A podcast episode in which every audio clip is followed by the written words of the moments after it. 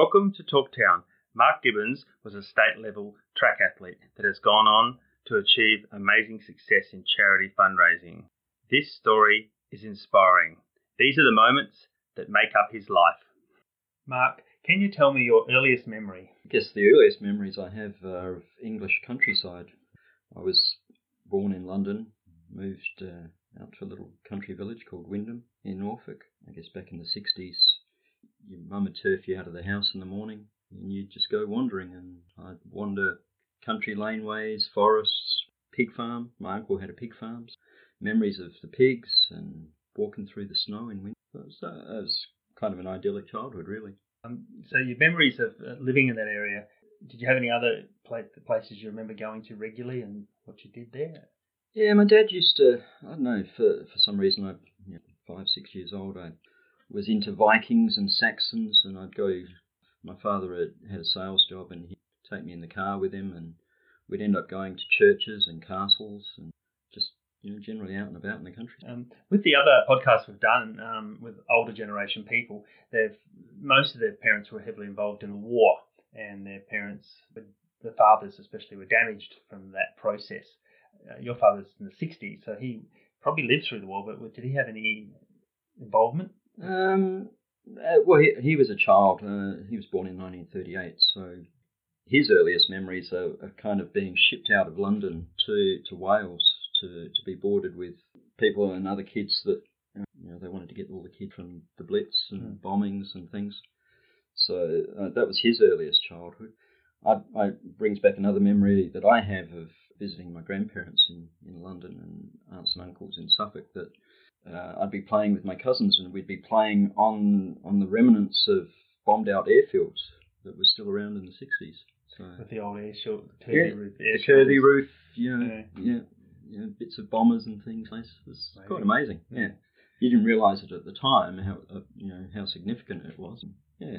And with your parents, your mother and your father, as a small child, uh, were you closer to one or the other? Or you, mm. Can you mm. remember them being very close to you? Or yeah, I, was, I, I think you know, because of the time that I spent with my dad out driving in the countryside, and he was in the uh, the reserve army in England, the territorials at that time, and I'd spend you know the weekends I'd go. To, he'd be doing whatever he did, and I'd just be wandering. It was a fun childhood yeah. from that point of view. That's excellent. Um, yeah, my mother, yeah, less so, but that's changed over the years. What primary school did you go to? Ah, uh, initially Wymondham Primary, uh, and then it was about seven, eight. Uh, we moved to Australia and ended up uh, originally staying with an uncle of mine that had previously moved out a year before. Up going to Ridgehaven Primary School. If anyone doesn't know where that is, it's uh, in Tea Tree Gully Council area. I was there for a couple of years. Again, idyllic childhood. There was a giant creek to play. All the kids from school would go and play in the creek after school started getting into athletics and soccer. Was there a reason why um, you moved to Australia? The parents did they sort of explain to you as a child, or you, it was just an exciting thing that happened? I kind of have to say it's my second time to Australia because I was conceived in Australia in 1962, I guess it was. My father had uh, originally left school and uh, joined the Navy when he was 14, the British Navy, and left it when he was 21 and joined the Australian Army and moved to Sydney. Um, at that time, he had met my mother in England, had a bit of a romance. She followed him out to Australia. I was conceived, me in England. So, three months before I was born, sailed back to England. Not too many flights in those days.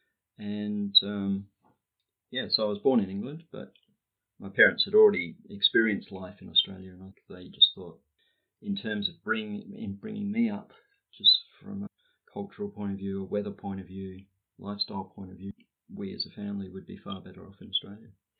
Primary, when you were at primary school, you said you did soccer and athletics. Was that something you just excelled at, or found easy, or just you just did it because you? I really remember having this huge desire to do these things. You know, I remember watching soccer on TV in England, and I remember some sports classes where I did quite well at running. Vivid memory of doing high jump for the first time, where I, I beat the rest of the kids in the class by diving over the the high jump bar into a sand pit. There was no, there was no padding or anything, and I didn't. Nobody had shown us how to jump over, and all these kids were stepping over, and I thought, well, if I dive over, I'll get higher. So I kind of, I guess that started me on the road to athletics, and then coming to Australia and to Adelaide, you know, parents made friends, and those friends had kids who were doing little athletics. So I ended up, uh, do you want to go out and do some athletics? Fun thing to do, Yeah. peer group. Same, same thing with the soccer. Kids in, in the class, they they were starting to play soccer for Fairview Park Soccer Club and little athletics for Surrey Downs, and Tea Tree Gully Little Aths, and I started doing fairly good time. From primary school, which high school did you? Uh, so primary school, I left Ridgehaven third term at St Ignatius Junior School, at the staunch Catholic. I guess they'd got to a point where they'd saved enough money that, so I ended up going to St Ignatius. You know, again, that whole ethos of being involved in activities, like doing a lot more running and soccer and tennis. And so I, yeah, two years at the junior school, moved up to St Ignatius. Uh, With the the schooling, did you excel at high school with academically? Or? no, not at all. Really? I think you, my teachers would tell you that I spent far more time doing sports and wanting to do sport. From uh, we were, at that time, we were still living in the Tea Tree Gully. It was difficult to get to St Ignatius College at that. My father would drop me off at eight o'clock in the morning on his way to work. He'd pick me up at o'clock at night.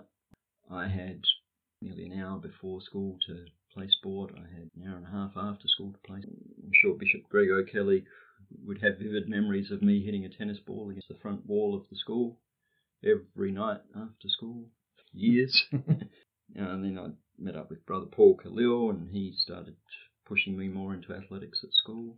And I'd kind of I'd kind of done a little athletics for a few years and then kind of drifted away from athletics for a while and it was kind of brother Paul that brought me back into the fold if you like. And he actually had a club through the school, didn't he? Uh, the, the St Ignatius competed as. As, Yeah, well, um, I can't, I can't say that we as a school had a club. I don't know if that changed later, but certainly there was the Club Catholic Collegians, which Mm. later became United Collegians, Right. which was, I guess, surrounded by people who had come through Catholic schools, the, the school uniform. But it was it was a great bunch of people. So with Brother Clue, what event did he sort of push you into uh, initially? Well, if I if I step back a little bit, when I was doing little athletics, I kind of started excelling in 800 meters. You know, at that time I was running or with and against Mark Ahrens and Craig James, who both went on to be very good runners. And you know, it's, I remember uh, Craig saying to my parents, "I don't know how to beat this guy." I'd have this little spurt at the end, and I'd be beating him in these these 800 meter races. And you know, at that time, Mark's dad Otto Ahrens was was coaching me. I was kind of wanting to push further out. Under eights in that in that day, they didn't have anything longer than 800 meters, so I was ending up. It was organising for me to run under 11s to do 1500s, and I was I was doing quite well at those against kids three years older than me. That lasted for a while. I can't actually remember why I drifted away from athletics at that point, but certainly Paul Khalil brought me back into it. I mean, I was school sports days on 800s and 15s, trying to push me further into the uh, for the Achilles Cup, basically. So, uh, he, if you like, he dragged me back into doing athletics. I think you did that to a number of yeah, he was very persuasive. yeah, that was good. A bit of an icon back in our day of Yeah. getting kids into the sport, which is what it needed anyway. Yeah, It's really good. he certainly didn't take no for an answer. So from high school, you graduated high school. What did you have part-time jobs, or did you just go straight to uni? Again, I was very fortunate. I um, a family friend in Sydney had a business which involved recording all the commercial TV stations for 24 hours a day. So it was a monitoring job. They wanted to record the programs in Adelaide at that time, so four stations, uh, three stations, uh, seven, nine, and uh, ten. And my job involved the company putting three giant recording machine house with reel-to-reel tapes, and once a day I would have to change those tapes, 24-hour tapes. Every day I'd change the tape and then send it off in a package overnight to Sydney. They would then um, download that information. It, a time date recorder, and a, a very early style time date recorder or generator on these um, tapes that they could then work out when ads were going to air, how long the ads were going to. They would then sell that information back to uh, the TV stations and to advertisers who were paying. Very simple job, required a lot of dedication in doing this 365 days a year, routinely, quarter to seven every morning, these tapes, send them off. The job paid well. And I got my first car out of doing that. Mm. And I've been doing that job from until I was probably so just you know, so I, I really feel for these Pre-digital. Yeah, pre-digital. you can do it on a laptop now. Yeah, exactly. Well, you wouldn't even bother now. You just Memory sticks yeah. in the mail. But you know, I have to. Uh, John Lord was the guy that gave me this job. Um, we're still friends. Um, events that I've done in later life, he's helped um, with donations and things. Yeah, very, for- very, very fortunate. You know, fast food outlets or Right. bar. Um, oh, it was good for athletics and, and sport as well. Training. Yeah, for training. Did you um? So what what university did you end up going to? Went to Adelaide Uni, scraped in. I was in a class at school of very high achievers, and I was probably in, in the bottom 10% of those high achievers, and just scraped into doing a Bachelor of Arts at, um, at Adelaide Uni. Ended up doing psychology, politics, geography in my first year, and of course continued on with sport. I think it was around time first year that um, I started hearing about John and John's uh, training squad and yourself and a few other people. Uh, it sounded like you know if if if I was going to do anything well in athletics, I needed to kind of step up a bit and get seriously involved, and that's how I started trying wheedle my way into John's group. And that was hard work. yeah, it was hard. Yeah, you know, John was um, not tough, but he he had standards and had to meet those standards. But he'd consider you. I was always amazed when you trained that you could do the training on daily set with our squad and then get on your bike and ride home. I could never fathom that. I used to cramp in the car on the way home every night and think, how's he riding the bike?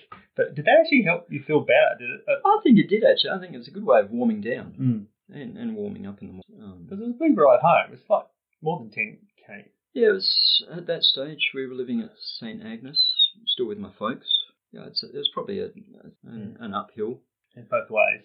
Uh, but yeah, Yeah. obviously both. Yeah, down downhill coming to, to uni Yeah. and, and weight work during the lunchtime breaks at uni. No, I, I, I do think it helped uh, a lot about cross training these days. And, I, and this was kind of, at this stage, it was really the infancy of triathlons as well. So I've never been interested in doing triathlons. I seemed like a brick, but I did enjoy the riding and it was extra extra fitness. Did, did you think, because you didn't get many injuries, did you? None, none of us did back then. Yeah. But you had pretty low injury. You Yeah, I can. I've tweaked uh, some hamstrings occasionally, but yeah, I, maybe we weren't training hard enough. no. Who knows? Yeah. Seemed like we were at the time. Yeah. A lot of the kids I coach now getting near the It's, it's I can't believe they crumble and fall on the ground dying. Yeah. So you, you just think, oh, they're not even getting to where we were when we started. So Yeah. Did, did, that help? We were sort of moving into your um, charity you've been involved in, Yeah. uh, which is a major part of this. Did, did that sort of uh, dedication to training or that um, involvement with that squad, did that help you prepare for the, your first big you were involved in? Yeah. In yes, in certain respects. Obviously, my my first charity walk uh, was was the length band from the south to the, which required making plans, making a training schedule such that I would be able to do the 3,000 I ended up walking. Um, those sort of events are hard to prepare for, but you set up um, training schedules so that you may a 50k walk during the week, shorter walks, and so a lot of the training schedules that John set up for, for both of us, and and there's kind of pyramid training that he you know kind of helped with those walking events. So how long did the Japan walk take? The Japan walk was uh, probably longer than I wanted it to be, not through any lack of ability on my part, but it was predicated by the fact that I was giving talks and interviews on a constant basis So um, it ended up taking 88 days at an average of. Just explain what else you were doing while you were walking. What were you carrying? Oh, okay. Um, I- why? And why were yeah, you? Why were you? I, I should set set the scene. Yeah. I, I'd been living in Japan for at that stage nearly eight years, um, teaching English privately. Some of the students that I had were doctors. They were heavily involved in promoting the fact that smoking kills, and at that stage, 49% of males in Japan were smoking. This is this is 2006 two things led me, or three things led me to, to this was one, my conversations with these doctors and the struggles that they were having with promote you know, smoking with, with little or no government help from the Japanese government because the Japanese government runs Japan Tobacco, which is their major tobacco company. So all the money that Japan Tobacco make, part of that always goes to the um, that was one motivating factor. Uh, the second was that uh, in, in the early 90s, I was living in Sydney uh, as a young girl from England called uh, Ffyona Campbell. Had written a book called Feet of Clay about her walk across Australia. I read the book. I hated the book. It was all about the struggles that she was having with her boyfriend, who was supporting her and driving the support vehicle, the difficult nature of the walk and the size of the blisters that she had and all the troubles that she I was just thinking at the time. So I set in my mind at that stage, one day I'm going to walk across Australia. The fact that these doctors in Japan needed some help, I came up with the idea of, well, how about I, I walk the length of Japan with your guys' support and the support of the Japan Medical Association, and we'll try and get some promotion of the anti-smoking cause. So we came up with a costume, which was um, uh, it's a traditional Japanese pilgrim's costume, which was uh, typical of the Buddhist pilgrimages that are done on the island that I lived on. So it was an all-white uniform with a conical hat. We put a giant anti-smoking sign on the hat, and I carried a flag, which was or a banner, which was about two meters by 30 centimeters tall and wide. And it had a, a message inscribed in Japanese writing which said, No smoking is love. And I carried this, this flag the 3,003 kilometres that, that the walk eventually took. So we started in the south of Japan, uh, at the tip of, or the southern tip of Kyushu. And from there, with the aid of uh, doctors and dentists and local medical associations, the National Association, I virtually homestayed my way from the south to the north, and in the process gave uh, talks at schools, uh, community groups, uh, TV, radio, um, to the point where we estimate that I generated something in the six million dollars worth of advertised doctors. I guess the most enjoyable thing out of it for me was the fact that the male smoking rate ten years later in Japan had dropped. So I, I like to think that That was part of it. part of it The was beginning of it, anyway. yeah was was partly attributable.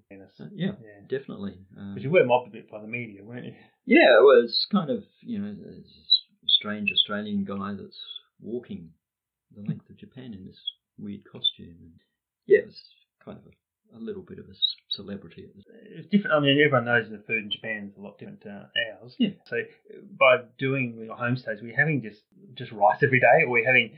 Were they trying to give you Western food because they knew you were Western? Were you sort of turning up every day getting a hamburger, or were they just giving you what they had? No, I I got some amazing food.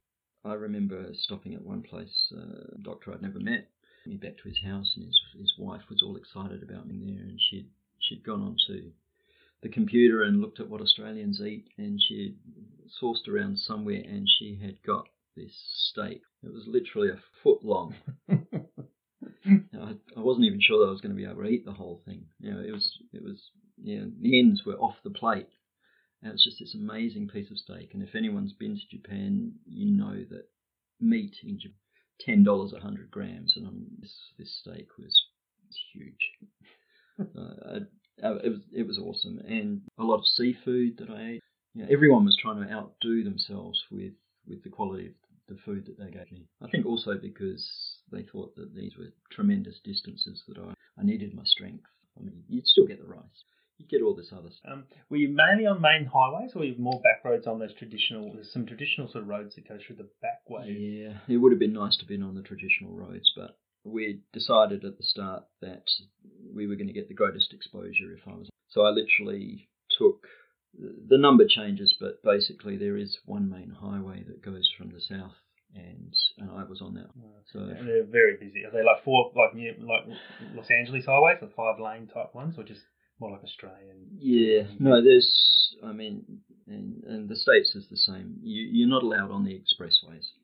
So Japan does have an expressway system, but it also has a highway system. So the main highway is the non-toll road roads, which unless you want to pay uh, large amounts of money on the on the expressways, everyone travels on them. And these these are not four lane things. They they are generally one, maybe two lanes, and they'll go straight through the middle.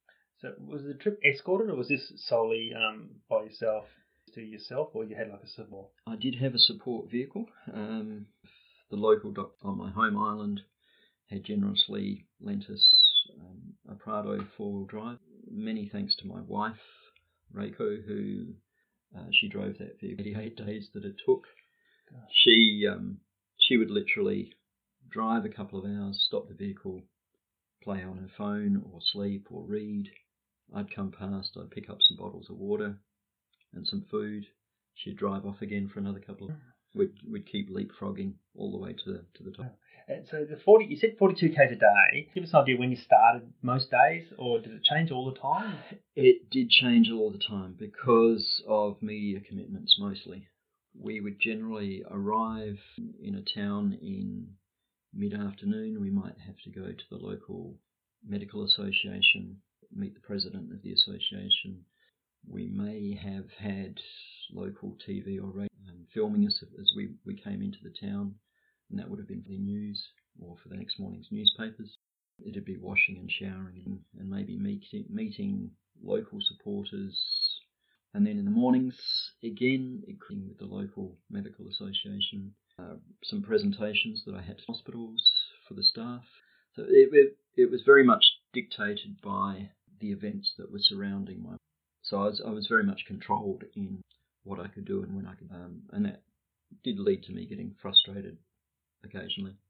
I remember about uh, the way through, I had a mobile phone with me. Obviously, uh, Reiko rang me up and said, "You know, can you walk faster because there's there's a journalist wants to meet you at the next town." I did walk faster, and I got there, and I just I am sick of this phone, and I just smashed it against the wall. you know, I just I just walked 42 kilometres in six hours at seven kilometres an hour, so that I could meet this journalist. And he wasn't even there at, the, at where I was finishing. He he was waiting in the hotel, which is a couple of k's away. Stuff it. So you had to walk there as well. Had to walk there as well. Oh yeah. wow! Oh, you should have made them just walk next to you. Yeah, well, exactly. And we did do. I ended up sometimes I'd get journalists turn up on the side of the road. Well, you have to walk with me. I, was, I just got sick of stopping. And they spoke English, or you spoke enough Japanese for the media? Mm. Unfortunately, I don't speak enough Japanese. Um, it would have made life easier, certainly for Reiko, who had to do a lot of translating. A lot of the jour- journalists do speak some amount of English, and they would generally get the background information from Reiko anyway. She she would be the the uh, the kind of support driver communications officer for the event. So they would contact her, she would contact me, check them back. We'd arrange. The, TV was a bit harder because I would have to try and speak. Uh, we'd pre-arrange. Reiko would write down the words that I had to speak, and I would she'd hold them behind the the interviewer, and I'd have to try and read them. uh, it's, disappointing from the Did you? Um, everyone probably think that's a long way to walk. And how many pairs did you go through? Lots of shoes, or you rotating shoes? And did you get massive or anything happening like that? I didn't get I, blisters were you, and I both know the the blisters that you get from you know running around Kensington were, were fairly huge blisters, or at least mine were. So I was kind of used to the blisters. I did go through. I had four pairs of shoes that I was rotating. One pair that I particularly liked, I ended up wearing a hole through. The biggest problem that I had, uh, and it happens routinely now on these events, is an ankle tendonitis that I get. Uh, and obviously, this was the first walk. It happened after about 800 kilometres. I started getting this pain in my ankle and shin on my left leg.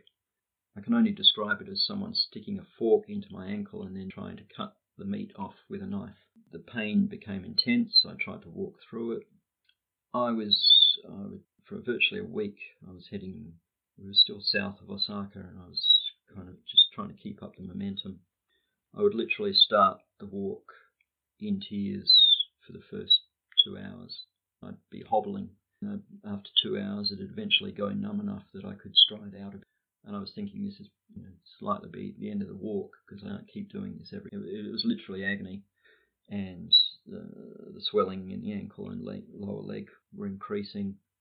I got to Osaka, and some of the doctors that were, had been supporting me for the whole walk, they come out and walk with me for sections of it.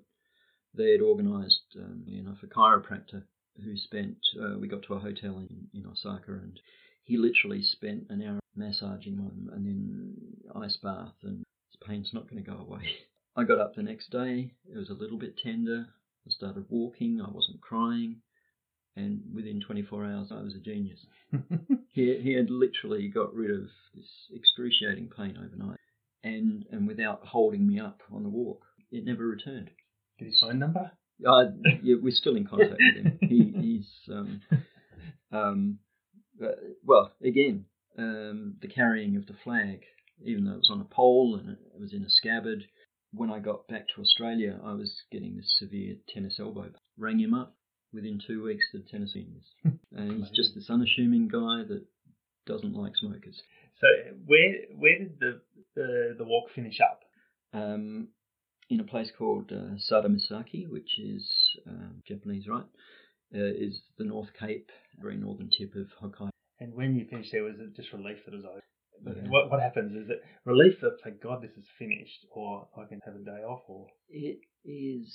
It's it's weird, and it's something that I had no control over. Obviously, there's elation that you finished, and you know there were there were about, uh, and this this is really middle of nowhere, north of Japan. I had uh, ten or twelve supporters made the journey to be there at the finish on the last, uh, in, including the my my student, the doctor. He made the train trip and flights up to the top, and he walked uh, with a bad knee for the last stage, which was kilometres. And all these other people were at the finish, and we were carrying this giant Japanese flag, giant Australian flag, carrying the banner. Um, just this elation and relief. But then for the next week, I would just suddenly burst into tears. I, and I had no control over it. I didn't want to do it. It was just, I just started crying. It was just this whole outpouring of, of all the, the frustrations I had, all the joy I'd had on the. Yeah, it was weird. It comes out of your body. Yeah.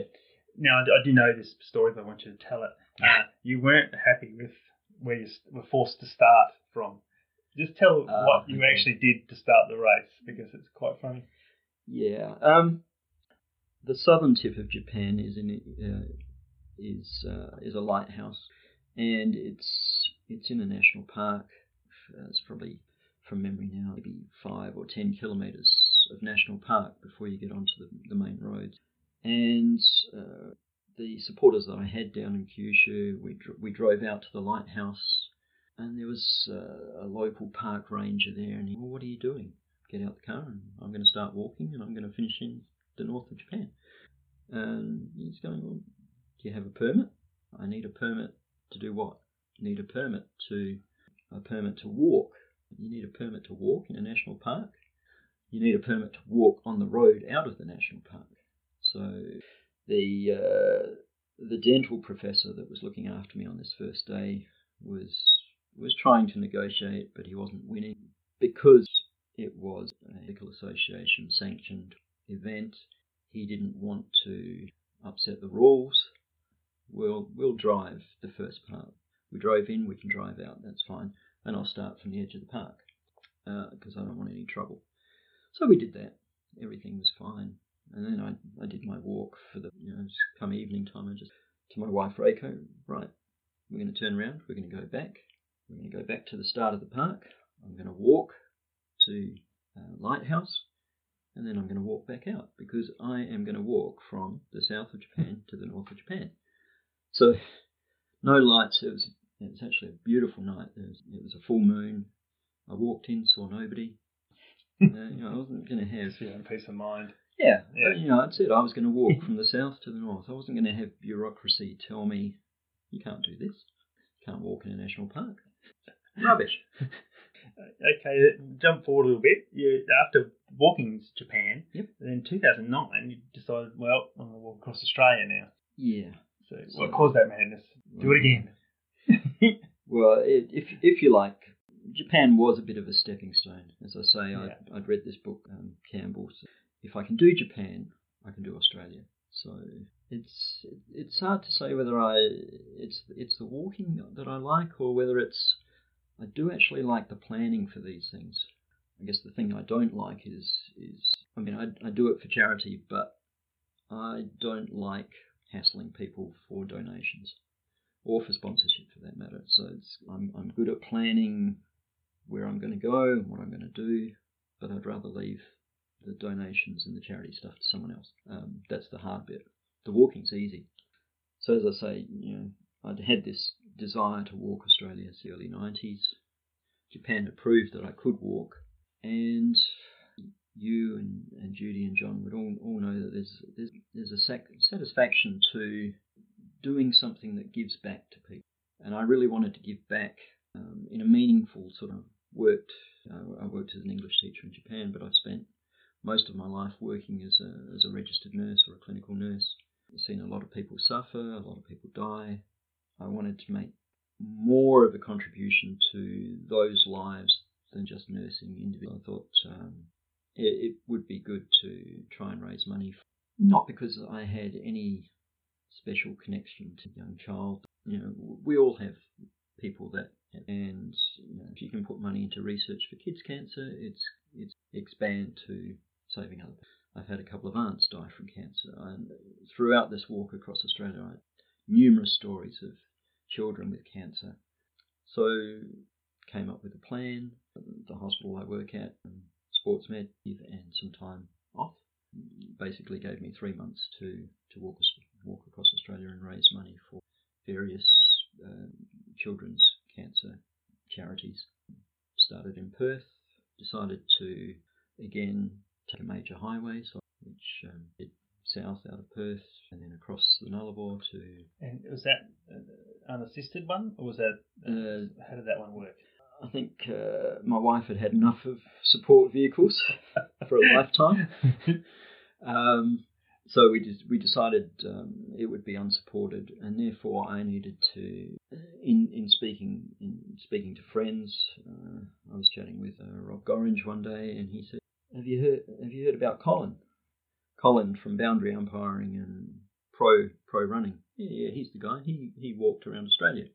Oh, okay. Well, how do you do it? So then it was led to me meeting up with Colin, and he still had the buggy that he had used, which was a baby buggy that had been slightly modified into a, a bag on wheels, basically. So we ended up chatting, and uh, he was just a, a huge resource for walking across Australia. He walked around Australia for a lot of tips on how to do it. The buggy, the spare parts for the buggy, it all got uh, bundled together and, and, uh, and shipped shipped over to uh, on the Indian Pacific Rail Line.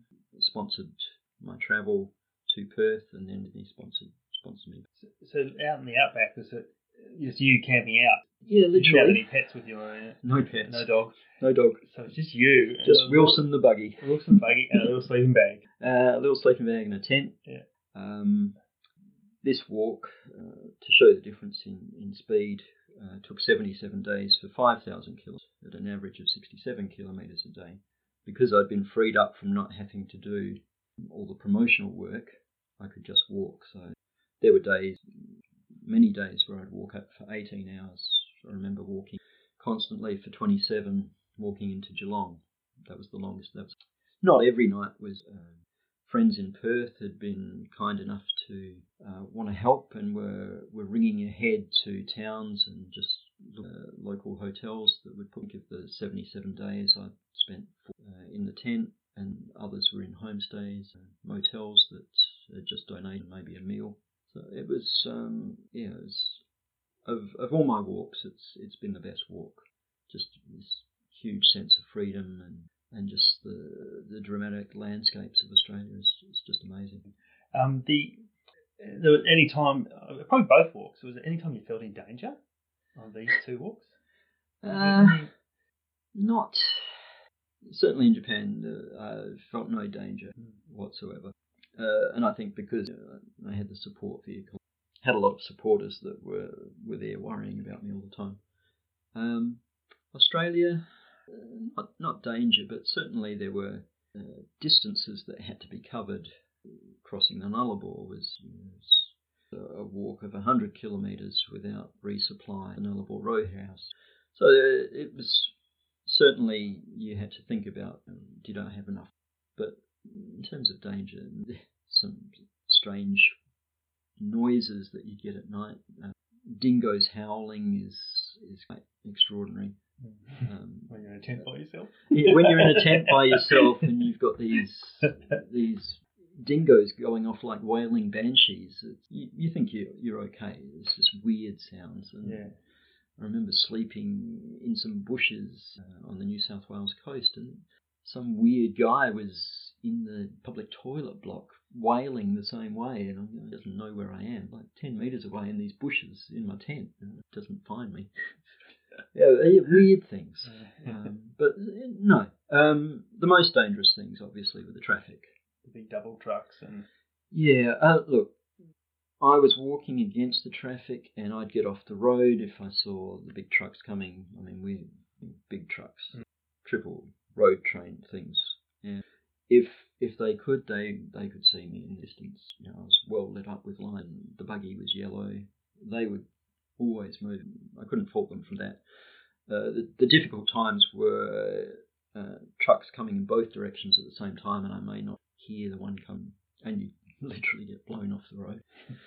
um, only two times did I feel th- personally threatened by vehicles. One was a truck. I was coming down towards the truck came around a bend. He wasn't paying attention. He started veering off the road towards me, and I had to jump out of the. A bus driver who saw me and decided that he didn't like me and drove his bus towards me.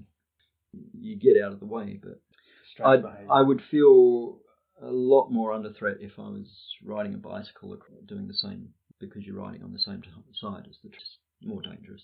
Okay, well, um, it's hard to believe it though. After you finished your walk across Australia, oh, seven years later, you decided you'd walk across America. Yeah. Why not? Why not? it's there. Um, I mean, to talk about these, we could talk all day on one of these, yeah. which I'm finding ways we're doing it. Oh, wow, I'm rushing a little bit. But um, okay, you walk. Then you decided you'd walk across America. Yeah. So same thing. Any adventures on that trip? Um, you tell it. Just sort of just tell us what you're wearing. I think we need to know. Uh, okay. We need to know that and why. And why? I don't really why, really. oh, well, there is a simple answer to why. Um, I guess uh, maybe a year or two years before I did the America walk, there's quite a famous guy walked uh, across Australia, and he's he's famous for wearing a Star Wars stormtrooper outfit. And I think when I walked across Australia, I, on Facebook I had maybe you know, a thousand likes. Uh, this guy in the stormtrooper outfit, in his first two weeks, he had sixty thousand likes on his website. I mean, from a charity point of view and trying to get donations, um, it just seemed like the way to go was to come up with a gimmick. And I didn't want something that was so restri- restrictive as a stormtrooper outfit because I had a time frame and I just wouldn't have been in a stormtrooper outfit. So I ended up, I decided to get this lycra, red lycra costume, the Flash, Marvel superhero. Um, it was thin, it was lightweight, it had the added advantage of I didn't have to wear sunscreen, head to toe in red lycra. It didn't really have the same effect as a stormtrooper. And certainly in America, America was interesting in terms of people would stop and you think, oh, they're stopping to give a donation, but no, they would stop and go, have my photo with you. And then they drive off. Seriously considered, you know, being pushy and say, well, if you like a donation. But Um, I'm not a pushy sort of guy, so that's okay. Um, so yes, I I walked. Well, I, started walking. Um, I did have a support crew. Uh, Colin from the Walk Around Australia, Colin Ricketts, um, he and his wife, um, very generously came over to the States. And we hired a car, and they were my support crew for two weeks, which is the, the amount of time that they get off work. And, and to them, I'm very grateful because the event would have occurred without their support. And the, the States was a whole different category. The dangers were more in my mind, uh, particularly from, from bears and to a lesser extent coyotes. Uh, reports of coyotes um, killing people and uh, definitely bears killing people. I didn't see any bears on the trip, but I was uh, shadowed by a coyote one night and I was walking it with a torch. I could just see this coyote 50 metres away from me and he was just matching me pace for pace for about two hours until I eventually Colin came back with a support vehicle. It, was, it was, made me a little bit nervous. Certainly not the most dangerous thing that occurred to me. And Colin will attest to, to how nervous I was. I was. Uh, America is a series of mountain range, high plains. And I was in a high plain area, typical saltbush kind of cowboy setting and I was in the middle of an electrical storm. Giant thunderbolts of zapping down to the ground. You could see them all over the plain, literally following rainfall, spots of rainfall everywhere. And I was the tallest thing on mm. this plane, and I was just going, when is it going to? And it wasn't just you little, literally bolts of lightning. Just feel the ground reverberate as they were hitting. And, like, and Colin thankfully he was driving back because he thought the weather was bad. I literally ran and jumped in the car and said, "Let's get out of here." Mm-hmm. I was I was shaking. I was cold. I was it was just it was a nightmare. Yeah, it's because of the thin air, isn't it? I mean, in Bryce Canyon, the lightning always strikes there, and the petrified. Yeah. They're hit by lightning so many times. There's all these dead petrified it, trees. And it was continually gets lightning. One of the scariest things I've been yeah. ever. Guns came up on this trip, probably the first time in your life you've been. It was yeah, guns um, Colin tells the story, and it wasn't far away from, from where the lightning was. So, um, meeting a guy explaining the walk, and the guy saying, "Got to have a gun. Everyone's got to have a gun. Who knows what could happen out there? Someone might shoot you. You've got to have a gun. You know, the coyotes might get you. You've got to have a gun." But it it was the amount of guns that you saw was was phenomenal. You don't see a gun in Australia most of the time. You're out with the farmers um, I'd be walking down the main road, and then just off the road, 10 metres off the road, there'd be people set up a shooting range and playing with guns. Guns were everywhere. Uh, the, the, other thing about the States, of course, is uh, highly religious, especially in the Midwest. You, you go into towns and you more churches than you would fast food outlets, and America is a place for fast food outlets. There's more churches, more congregations. It's and and yet like I say, the people weren't that generous to to giving money. Point in fact, I, I for that for the event, and the and the event was uh, to raise money for Third World Water Project uh, through the Red Cross. I ended up uh, getting ten thousand dollars worth of donations for the event, and out of that, I got two hundred dollars roadside donations. All the rest of the donations were from Australia. Compare that to Kids Cancer walk across Australia, twenty five thousand dollars, both roadside and you know, online. So yeah, it was it was um, certainly not the the best experience. And again, as as with the Australian walk, the same tendonitis I got walking across Australia. Again, after eight, uh, I got the same in the states. Uh, on the opposite leg because of the road camber and uh, the Australian uh, injury we managed to fix with some strapping the Port Power physio at the time. I called him 800 k's in the middle of nowhere. Uh, some re-advice on strapping the leg 24 hours again. Uh, in the States, 800 opposite leg. Uh, we tried strapping, we tried massage, we tried all sorts, and the leg was just getting worse. Again, I was to the point of hobbling, crying, walking, and it just got point one day. Um, at this stage, I had uh, an American, a retired American guy, had agreed to be the support vehicle two weeks. Colin and his wife went back to Australia. Uh, it got to a point one day it, it started hailing. I'm stopping. uh, this this leg, and at this by this stage the leg was going purple and was completely swollen. It was it wasn't a pretty. I just said, "No, I've had enough. I'm stopping. We're going to go to the next town and go into Walmart.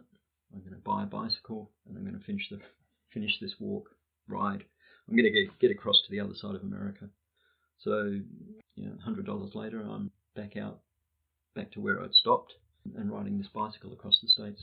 And the leg calmed back down. That Yeah, it took um, two weeks before it settled back to normal, but it, it certainly the riding completely. I felt no ill effects from the riding on it. was pretty amazing. You still didn't give up. You still finished it. Got to the end. Yeah, I don't like to give up. Yeah, no. we can hear that. Yeah, I think I think that's why endurance events are good for. I don't like to give up. Um, last question Yep. uh, is what makes you happy? Is it the walking or is it something else? Is it what actually makes you? I think it's the sense of achievement. It's the, and I haven't got there yet, but it's it's trying to find your limit. And I've, I've, I've probably come close to my limit to find something else. I've recently just done uh, a thousand kilometre bike ride through the snowy mountains um, in five days with seven hours total sleep, injuries, fell off the bike five times, bruised ribs, numb hand, uh, middle of nowhere, lost. You just find ways to keep pushing forward. In fact, the race organizer said, you know, if you think if you think that's all you can do, one step forward, one step. And all of these events, there's been times you don't put your body through these things to give up. And, and like I say, I'd I become close to quitting, but you always find some reserve. It's all it's all about. That's what I like is to try and find. Well, I'm trying to find my limit. I just keep surprising myself that I just haven't got to that limit. I don't know when the limit's going to come, but. I'd like to thank Mark for coming on Talktown today. Please listen to these podcasts, make comments, and also subscribe.